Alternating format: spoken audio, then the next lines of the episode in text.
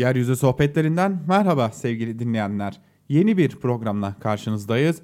Konuğumuz her zaman olduğu gibi İhsan Eli Açık olacak. Bugün biraz da İslam'da demokrasi, İslam nasıl bir yönetim şeklini öngörüyor?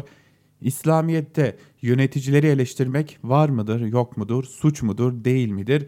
Hem bugünümüze ışık tutması anlamında hem de geleceğimize ışık tutması anlamında bu sorulara bakacağız. Sizleri çok bekletmeyelim. Yeryüzü sohbetleri başlıyor. İhsan Hocam yayınımıza hoş geldiniz. Hoş bulduk, merhaba. Ee, hocam değerli vaktinizi ayırdığınız için tekrar teşekkür ederek başlayalım programa. Ee, bugün biraz İslam'da yönetimi konuşmak istiyorum sizlerle.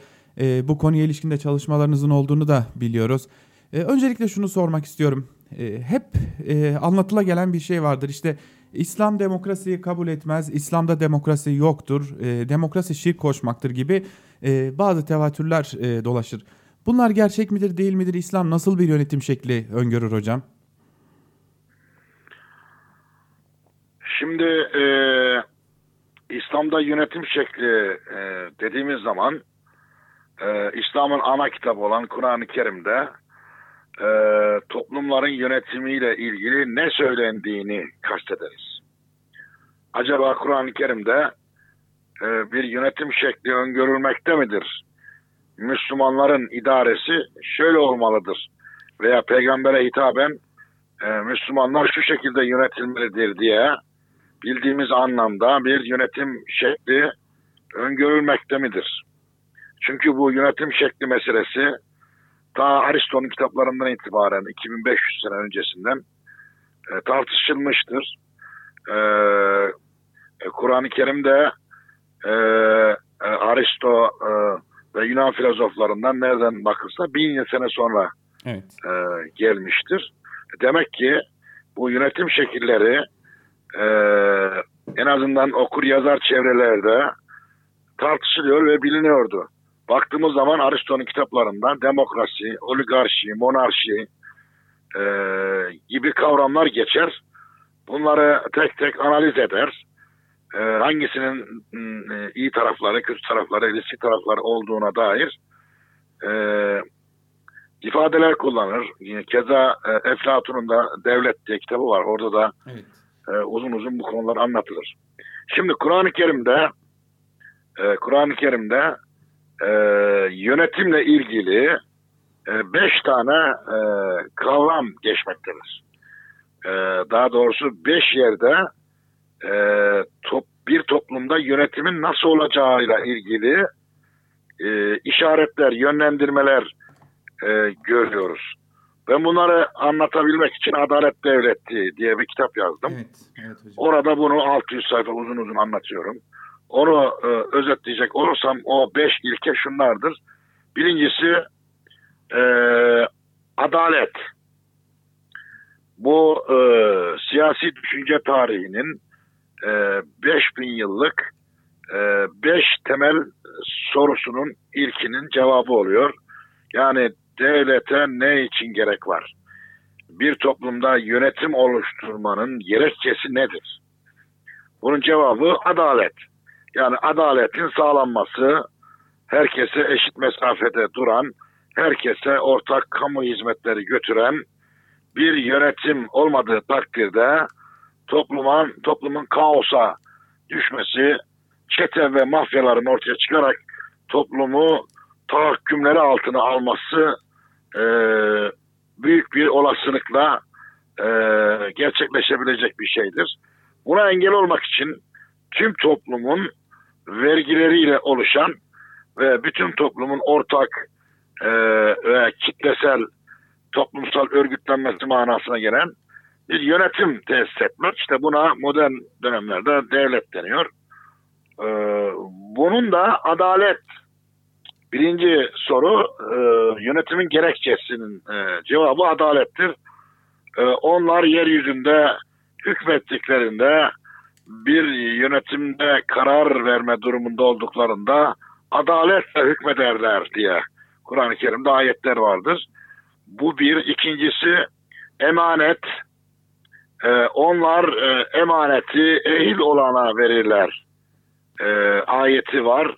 Ee, bu da e, e, yönetime e, daha doğrusu devletlere nasıl bakılması gerektiğinin cevabıdır.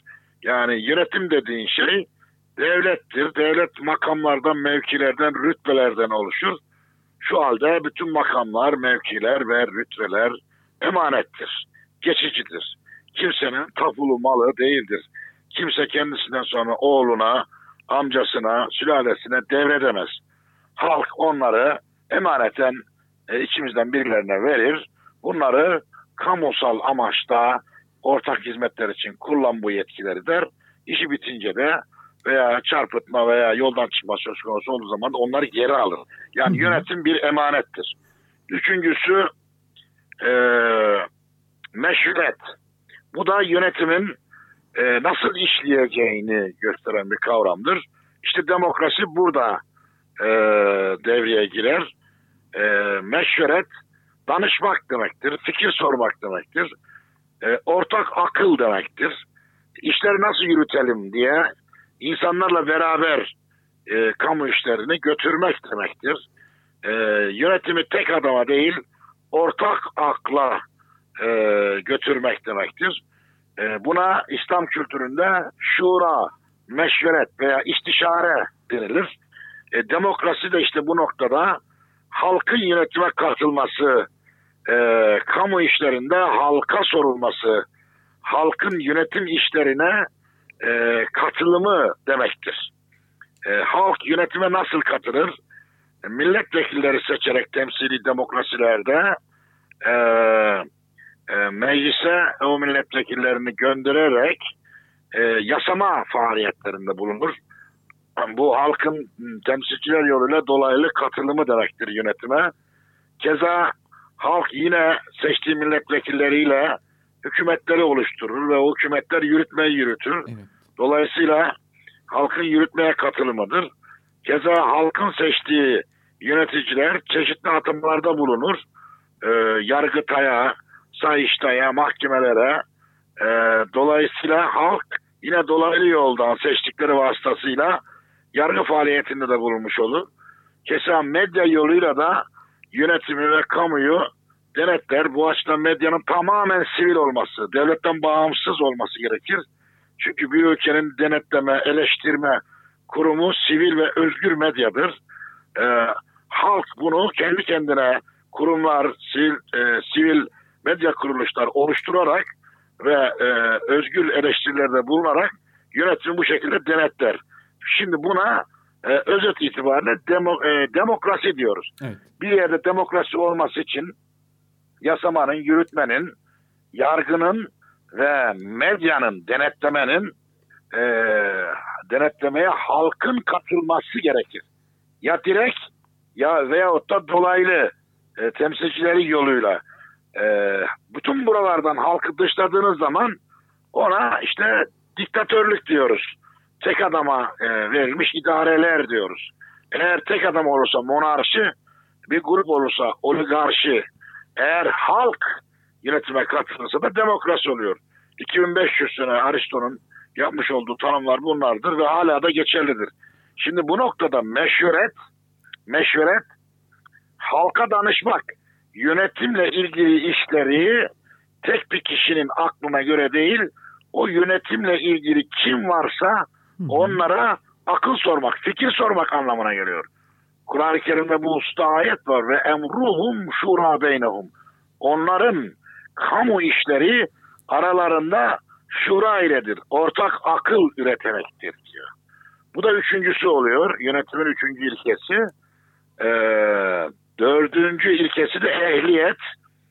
Yani yönetime ehliyet ve liyakat sahipleri gelmelidir e, yönetime kimin getirileceği konusundaki tek kriter e, Kur'an'a göre Kur'an'da anlatılan yönetim ilkeleriyle ilgili ayet ve kavramlara göre budur.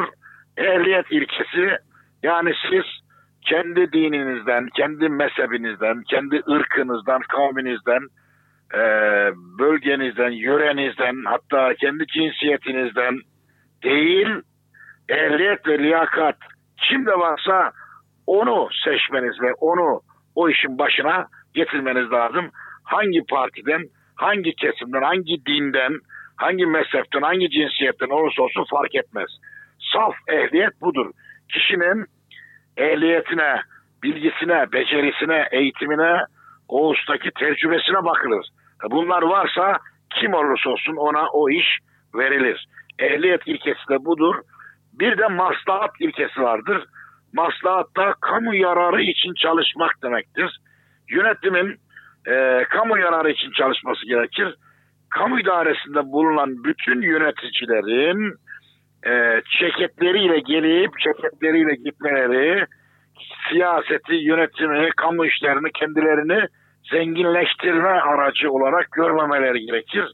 Nasıl başladılarsa öylece bitirmeleri gerekir.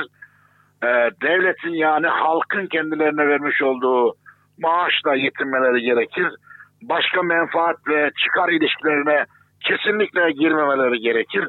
Buna da maslahat ilkesi, kamu yararı için çalışma ilkesi diyoruz. Şimdi bu bahsettiğim beş prensip e, İslam'da yönetimin temel ilkeleri oluyor. İşte burada demokrasi meşveretle örtüşüyor.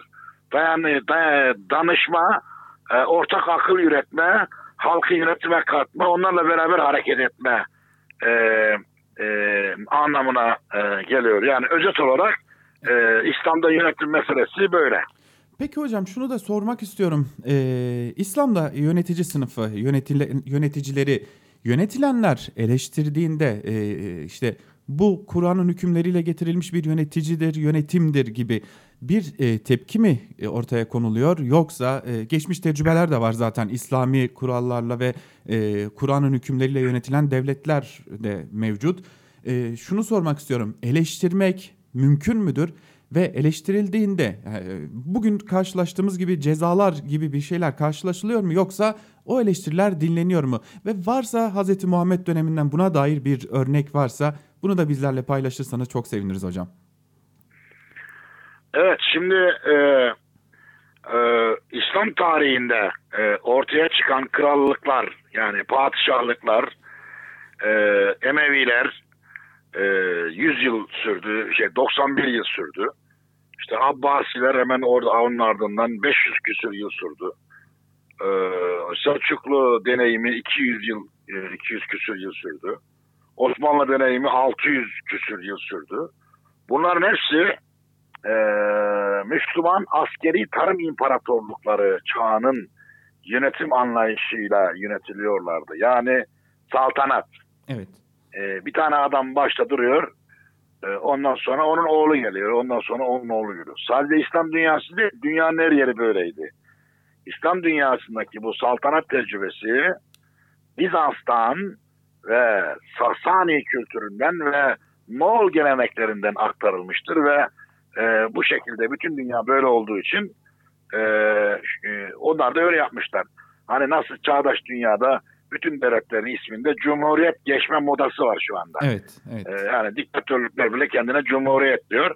Çünkü cumhuriyet ve demokrasi çağın ruhudur. Ee, özellikle Fransız devriminden sonra bu cumhuriyet ve demokrasi e, felsefesi yayılmıştır. İşte çeşitli ülkelerde kör topal e, en iyisi, en geride olanı olmak üzere uygulanıyor. Şimdi eski çağlarda da saltanat yani öyle cumhuriyetten, demokrasiden falan bahsetmek mümkün değildi. Saltanat idareleri söz konusu ve bu gayet meşruydu. Kimse buna itiraz edem, edemezdi. E tabii bir soydan gelen idare edecek yani alalarda bir adam herhalde kral olacak değil falan diye düşünürlerdi. Şimdi e, peygamber Medine'de bir şey yaptı. E, bütün bu e, askeri tarım imparatorlukları çağının içinde bir tarafta Bizans vardı, bir tane Sassaniler vardı, e, Moğol kültürü vardı. Her yer Tanrı'nın oğullarıyla doluydu e, İslamiyet öyle bir şey getirdi ki insanlığa üç konuda e, insanlık çapında bir devrim gerçekleştirdi. Birincisi dedi ki Tanrı'nın oğlu yoktur. Tanrı'nın oğlu yoktur sözü e, Fransız devrimine açılan bir kapıdır. E, demokrasi buradan ancak girebilir. Çünkü bir adam kendisini ben yeryüzünde Tanrı'nın oğluyum herkes bana itaat edecek derse orada demokrasi evet. olmaz. Adam Tanrı'nın oğluyum diyor. Orada nasıl demokrasi olacak? Kur'an-ı Kerim İhlas suresi vardır Kur'an'da. Evet. Ee, kısacık Allah doğurmamıştır ve doğurulmamıştır demekle Tanrı oğulları çağını bitirdi. Ondan önce ta Sümerlere kadar bütün bir e, insanlık tarihinde Mısır'ından, Roma'sından, Sasanisinden, Asur'dan, Babil'den, Sümer'e kadar bütün devletlerin başında bulunanlar kendilerine Tanrı'nın oğlu derlerdi. İşte İslamet bu çağı kapattı. Bu kapanmaz, kapanmadıkça burada e, gökle bağlantısını yönetimin kesmedikçe tabiri caizse e, yönetimi yere indirmek mümkün değil. Önce bir Tanrı'nın oğlu olmayacak. İşte İslam bunu söyledi. İkinci olarak İslam insanlığa getirdiği büyük devrimden ikincisi de kölelere özgürlük çağrısıdır. Yani efendinin ve kölenin olmadığı bir dünya tahayyül etti. Üçüncüsü de son peygamber fikridir. Artık bundan sonra bir peygamber gelip insanlığı kurtaracak, bir Mehdi gelecek, Mesih gelecek, e, gökten birisi büyük kurtarıcı gelecek, eskiden yaşamış büyük bir e, kişi dirilecek, bu çağı da kurtaracak gibi e, son peygamber fikri işte böylece insanlığı beklentilerden kurtarmış oluyor. E, buna intizar felsefesi deniliyor. Yani beklemek. Biri gelecek bizi kurtaracak diye beklemek. Hayır artık beklemeye gerek yok. İnsanlar kendi aklıyla, vicdanıyla ve kendilerine bırakılan kitabın e, yol göstermesiyle kendi yollarını kendileri bulacaklar. Kendi akıllarını, vicdanlarını e, harekete geçirecekler, örgütlenecekler ve böylece bir güç oluşturacaklar ve bundan dolayı e, bu şekilde yollarını devam edecekler. Şimdi bu üç şey e, benim görüşüme göre dinler tarihi içerisinde devrim olduğu gibi insanlık tarihinde de bir geçişi ifade eder. Muhammed İkbal bu anlamda der ki İslam esasında eski dünya ile modern dünya arasındaki geçişi ifade etmektedir. Yani eski dünyadan modern dünyaya geçiş sağlamıştır. Evet. Modern dünya esasında İslamiyet'in ortaya çıkmasıyla başlamıştır. Yani Tanrı'nın oğlu yoktur demekle başlamıştır. Oradan Fransız devrimine gelmiştir. Fransız devriminden sosyalist devrimlere geçilmiştir. Ben bunların hepsini bir ortak insanlık tarihi çizgisinde bir görüyorum. E şimdi bu noktadan baktığınız zaman Peygamberin Medine'de yaptığı şey e, birçok ilklerle doludur. Kur'an-ı Kerim e, peygambere e, kendilerini sürü yerine koyup peygamberi de çoban yerine koyup bizi güt dememelerini, bize bak demelerini e, sağlık verir ve ister. Yani yöneticiyi bir çoban, halkı da bir sürü gibi görmek yasaklanır e, Bakara suresinde. E, Bakara suresinin e, 105. ayeti olması lazım. Orada e, bu açıkça ifade edilir.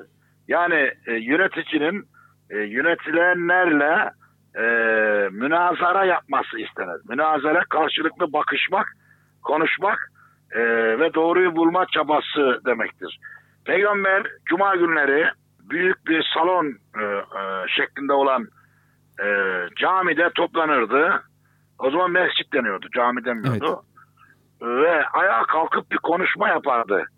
Konuşma esnasında insanlar bildiklerini onlara söylerdi. Yani şöyle olsa daha iyi olur gibi fikirler beyan ederlerdi. Daha sonra bu Emeviler döneminde e, susturuldu. Yani e, Emevi valisi çıkıyor konuşuyor. Herkes susuyor, boynunu eğiyor. Hala öyledir camilerde. Hutbe esnasında konuşmak mümkün değildir. Keza mesela Halife Ömer döneminde e, bırakın erkekleri bir kadın ayağa kalkarak camide hutbe esnasında yanlış söylüyorsun. Bu söylediğin yanlış. E, üzerindeki giydiğin elbisenin hesabını ver. Nereden buldun bunu diye e, soru soruyordu. Ve o da onu izah ediyordu. Şuradan geldi e, oğlumunkiyle paylaştık filan diye. E, ve ben eğer e, yoldan çıkarsam ne yaparsanız diye sorduğumda cemaat kılıcını çekerek e, sen yoldan çıkarsın seni bu kılıçla doğrulturuz e, diyorlardı. Yani e, e, İslam kültüründe e, Cuma günü Cuma namazında hutbede konuşan o toplumun önderi oluyor. E, gerisi de halk oluyor. Önderle halk arasında doğrudan ve direkt bir münasebet söz konusu. E, anında itiraz. Hayır onu kabul etmiyoruz. Böyle olmalı. şöyle olmalı diye bir konuşma ortamı söz konusu olabiliyordu. Bu doğrudan demokrasinin örneğidir. Çağımızda buna doğrudan demokrasi, yerinden demokrasi, mahalleden yönetim diyoruz. Yöneticiyle halk direkt karşı karşıya geliyor. Arada herhangi bir temsilci olmadan. Nihayetinde nihayetinde buradan çıkan sonuç şudur. İslam'da yönetici eleştirmek tam tersi sevaptır. Bırakın günah olmasını sevaptır. Peygamber zamanında da bunun örnekleri söz konusudur. Emri bil maruf neyi alel münker ilkesi vardır. İyiliği emretme, kötülükten nehyetme prensibi. E, keza Kur'an-ı Kerim'de Kur'an-ı Kerim'de bu da e, yönetimle ilgili çok önemli ilklerdir. Peygambere üç şey yasaklanır. Bu yasaklanan üç şeye e, dikkat ettiğimiz zaman özgürlüğün tanımının da yapıldığını görüyoruz. Üç şey yasaklanır. Bir, zorbalık. Biz seni insanlar üzerinde zorba yapmadık denir. İki, bekçilik. Biz seni insanlar üzerine bekçi yapmadık denir. Üç, vekil. Biz seni insanlar üzerinde vekil yapmadık denir. Yani bir yönetici insanlar üzerinde zorbalık yapamaz. Görüşlerini zorla dayatamaz. İki, bekçilik yapamaz. Onların ahlak bekçiliği, din zabitliği, sağa bakma, sola bakma, şu helal, bu haram diye e, bekçilik yapması da yasaklanıyor. Kendi haline bırakacaksın insanları. Üçüncüsü vekillik de taslayamaz. Bakın burada da doğrudan demokrasinin e, ya gidecek e, bir kapı aralığı var. E, vekalet diyor. Biz seni vekil yapmadık. Vekalet yapma insanlara diyor. İnsanlar direkt bırak kendileri konuşsun diyor. Şimdi eğer sizin üzerinizde zorba yoksa, e, bekçi yoksa, bir de vekil yoksa, vasi yoksa siz özgürsünüz demektir. Toplumun özgürlüğü de aynen ancak böyle sağlanabilir. Şimdi böylelikle görülüyor ki İslam'da demokrasi meselesi sanıldığı gibi şirk falan değildir.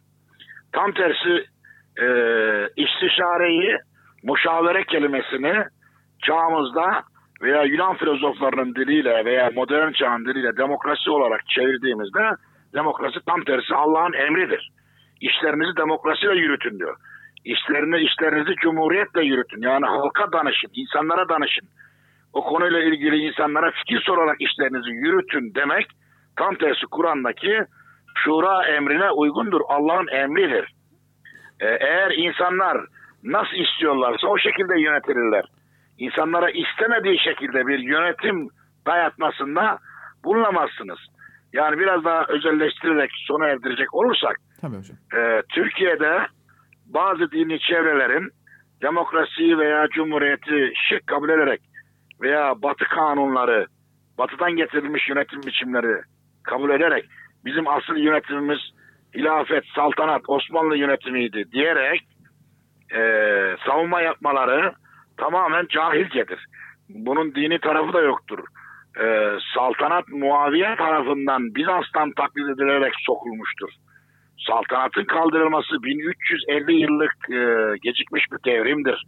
Cumhuriyet devrimleri Türkiye'de demokrasiye açılan kapıyı aralamıştır ve bunun nihayetinde e, tam anlamıyla bir demokratik cumhuriyetle sonuçlandırılması ve taşlandırılması gerekmektedir. Bu anlamda cumhuriyet devrimleri 1920'den itibaren eş büyük devrim vardır. 1920'de meclisin açılması, 1921'de anayasa, e, 1922'de saltanatın kaldırılması, 23'te cumhuriyetin ilan edilmesi ve 24'te ilafetin kaldırılması İslam'a karşı yapılmış bir e, hareket değil, gerçek İslam'ın önünü açan devrimlerdir. Ve tarihin akışı zaten bu yöndeydi ve bu şekilde olmak durumundaydı. 600 yıllık bir imparatorluk deneyiminin ardından e, tarihin dayatması da bu yöndeydi. Dolayısıyla buradan yürümemiz lazım. Artık 1920 öncesine gidemeyiz. Demokrasi, cumhuriyet, e, e, İslam'a en uygun yönetim biçimleridir. Bunların da geliştirilmesi gerekiyor. Bunların da olduğu gibi alınması değil, geliştirilerek demokratik cumhuriyete doğru orada oradan daha da ilerletilerek mahalleden, yerinden yönetime doğru merkezi yönetimlerin tamamen ortadan kalktığı, insanların mahalleden kendi kendini yönettiği bir anlayışa doğru gitmemiz gerekiyor. İslam'dan bize verilen ufuk budur veya en azından benim çıkardığım sonuçlar bunlardır. Değerli hocam çok çok teşekkür ederim bu güzel değerlendirmeleriniz için ve bize vakit ayırdığınız için. Ben de teşekkür ediyorum. Çok sağ olun. Evet sevgili dinleyiciler, bugün de yeryüzü sohbetlerinde İslam nasıl bir yönetimi öngörüyor? Demokrasiye bakış nedir? Demokrasiyi mi öğütlüyor yoksa saltanatı mı ve hilafeti mi öğütlüyor sorularının cevaplarını aradık. Belki de İhsan Eli Açık'ın anlattıkları bugün Türkiye'nin çektiği demokrasi sancılarına da bir ışık olacaktır. En azından Türkiye'nin demokrasi mücadelesi için inananlar açısından çok farklı bir bakış açısıyla böyle özetlemiş oldu İhsan Eli Açık'ta diyelim ve bu haftalıkta yeryüzü sohbetlerini noktalayalım. Haftaya tekrar görüşmek dileğiyle, hoşçakalın.